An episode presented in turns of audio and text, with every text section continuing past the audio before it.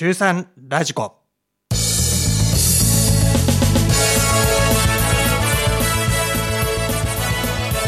中学3年生の皆さんお元気ですか？もうなんかそういう挨拶をしているのもおかしなぐらいいろんなことが目まぐるしく動いているのではないでしょうか。中3ラジコ2月第2週目の放送をお届けします。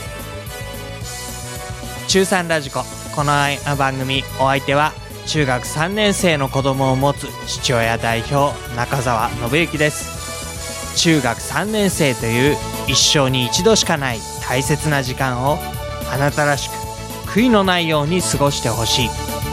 そんな願いを込めてお送りしています。私のいる神奈川県ではちょうど今週が高校受験になっています。いよいよいよいよという感じですね。今回もうそんな受験真っ只中のあなたにちょっとだけでも励ましになるようにと願ってこの番組お届けします。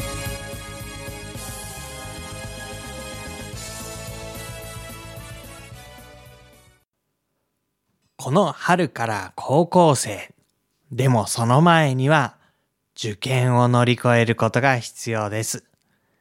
多くの人にとっては初めてこの試験を受けて次の学校に行くという経験なのではないでしょうかもちろん小学校から中学校に上がるときに私立中学を受験されたお友達もいるでしょう。公立の中学校にそのまま進学した皆さんにとっては今回が初めてこの受験という経験。中にはこういう受かるとか落ちるとかそういう試験自体が初めてなんて人もいるかもしれませんね。多分普段通りいつも通りと家族や学校の先生、塾の先生に言われていることでしょう。本当にその通りなんです。できるだけいつも通りのペースで穏やかな心で試験に臨めるといいですね。本番を迎えるとき、電車の中で試験会場で心に思い起こしてほしいこと、今日はお伝えしたいと思います。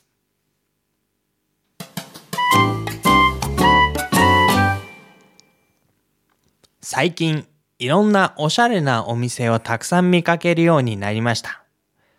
多分みんなのお父さんやお母さんよりも若い人がこういうお店を作りたいなという夢を持って開いているんだろうと思います。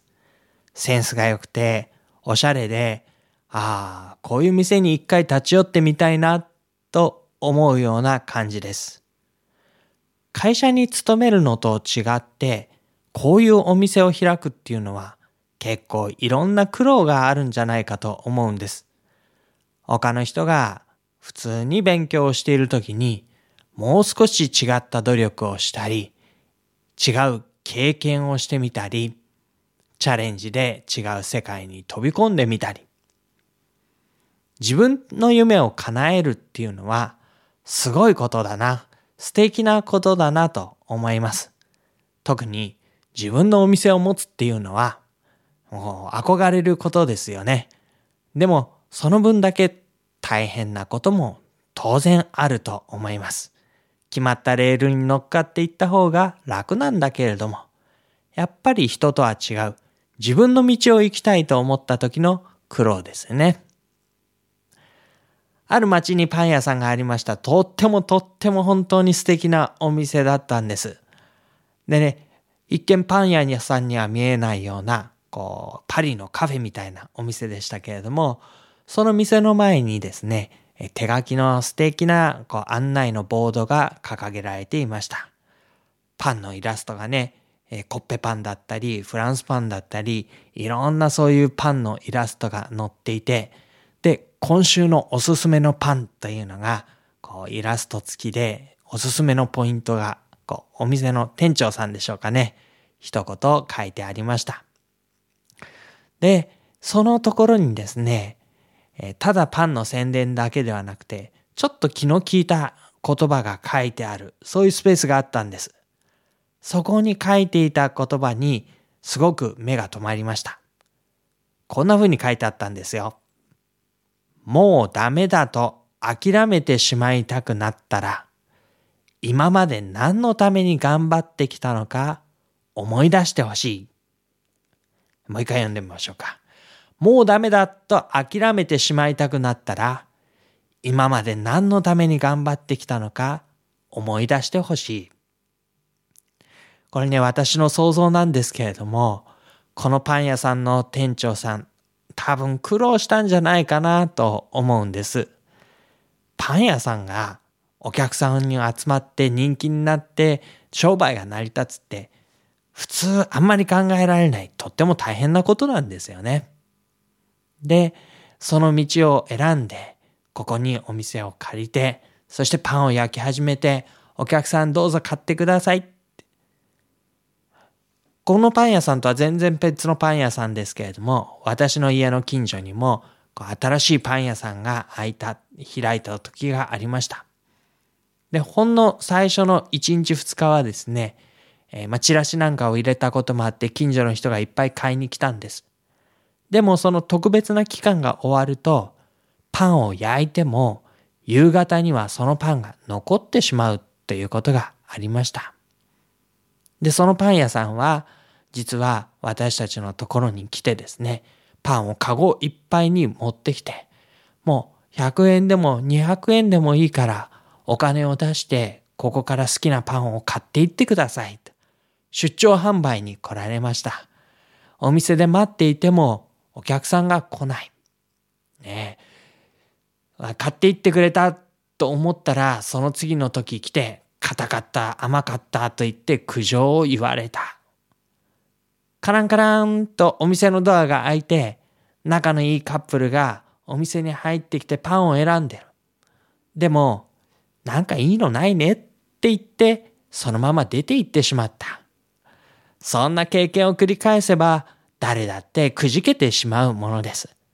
新しくお店が開いた時、そんなに何もかもが最初から順調にうまくいくわけではありません。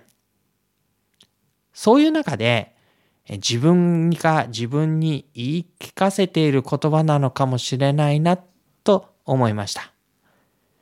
もうダメだと諦めてしまいたくなったら、今まで何のために頑張ってきたのか思い出してほしい。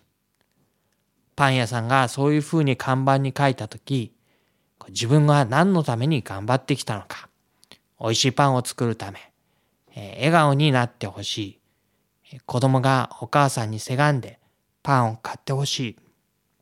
いつものやつくれっていうおじさんが来てくれるように。今はまだそうではなくても、いつかそういう日が訪れるために、そのために頑張ってる。道の途中であるということは決して悪いことではありません。少しずつ、少しずつそのゴールに近づいていくでしょう。諦めてしまいたくなった時、何のために頑張ってきたのか、そのことを思い出して力を振り絞ること。高校受験の中であなたも同じようなことを感じてきたかもしれませんね。勉強がうまくいかなくなった。お友達と競争していると、どうも自分の方が随分成績が悪いみたいだ。できるようになかなかなっていかない。合格点に届かない。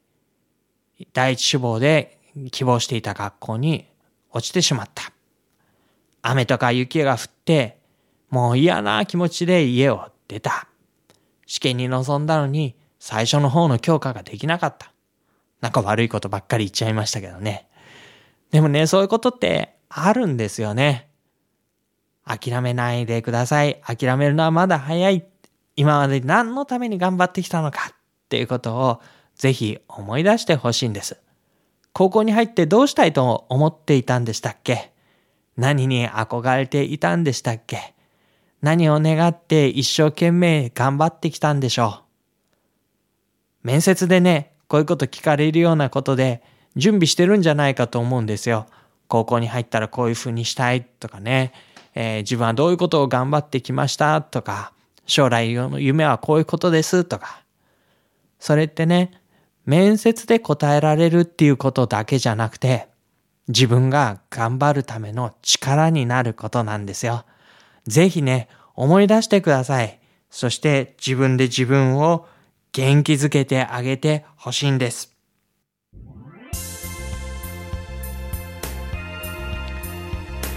2月第2週の中3ラジコお送りしました。いかがだったでしょうか？